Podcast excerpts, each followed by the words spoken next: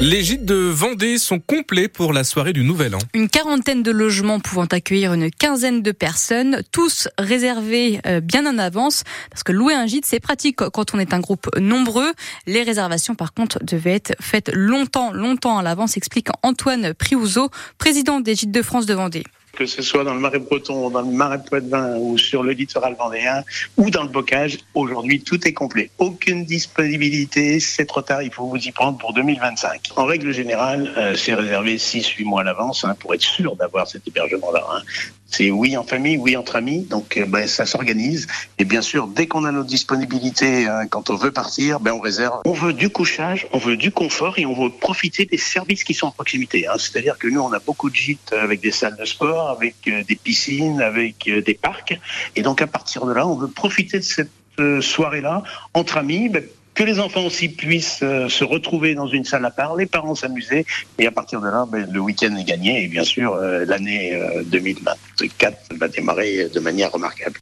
De son côté, Airbnb limite les réservations pour la soirée du Nouvel An avec des critères stricts appliqués par la plateforme de location d'appartements.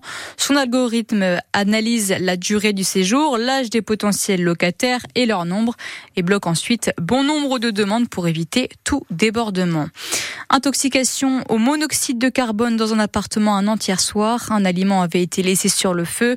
Une femme de 38 ans inconsciente a été sortie de son appartement par les pompiers vers 23 heures et emmenée à l'hôpital. Un accident de la route entre deux voitures hier soir peu après 19h à La Chanvéry au-dessus des Herbiers en Vendée. Un homme de 20 ans a été blessé légèrement et transporté à l'hôpital de Cholet.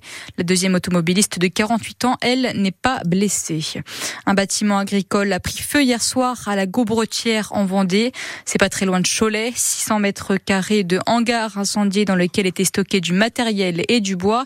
L'incendie s'est déclenché vers 18h30. 19 sapeurs-pompiers mobilisés. Ils ont éteint l'incendie avant qu'il ne se propage à d'autres bâtiments. Personne n'a été blessé. Des huîtres encore une fois interdites à la vente. Après celles d'Arcachon, des huîtres du Calvados et de la Manche sont interdites à la vente à cause de cas d'infection alimentaire collectif. Ne pas pouvoir vendre les huîtres à seulement quelques heures du réveillon de la Saint-Sylvestre, c'est catastrophique, déplore Pauline Léger, ostréicultrice normande.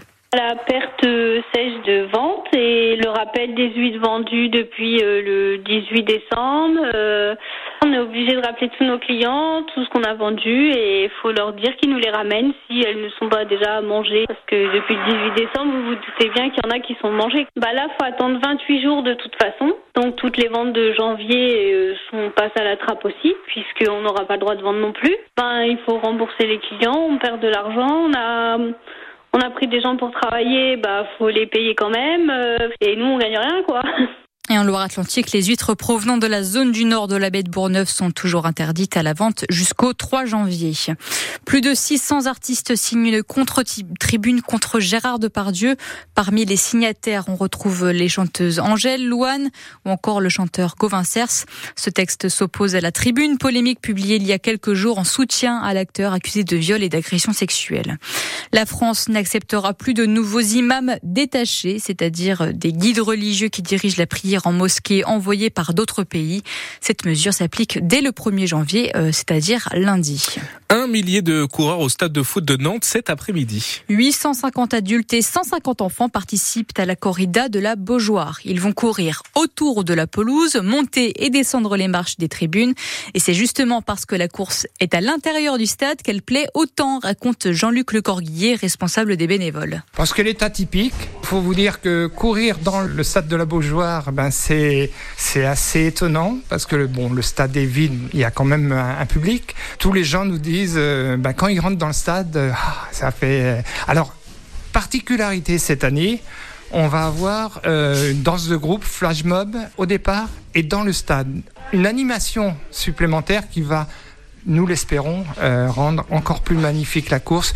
Les gens ben, s'arrêtent, regardent un petit peu. C'est voilà, c'est à nous de faire en sorte que la fête soit la fête, parce que c'est une manifestation sportive, mais aussi on insiste sur le mot festive.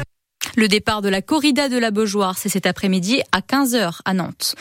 Du volet aujourd'hui, les volleyeurs de Nantes, Rosé reçoivent Plessis-Robinson à 20h. Les volleyeuses de Nantes se déplacent à Nantes ce soir, à Nancy, pardon, euh, à 20h30.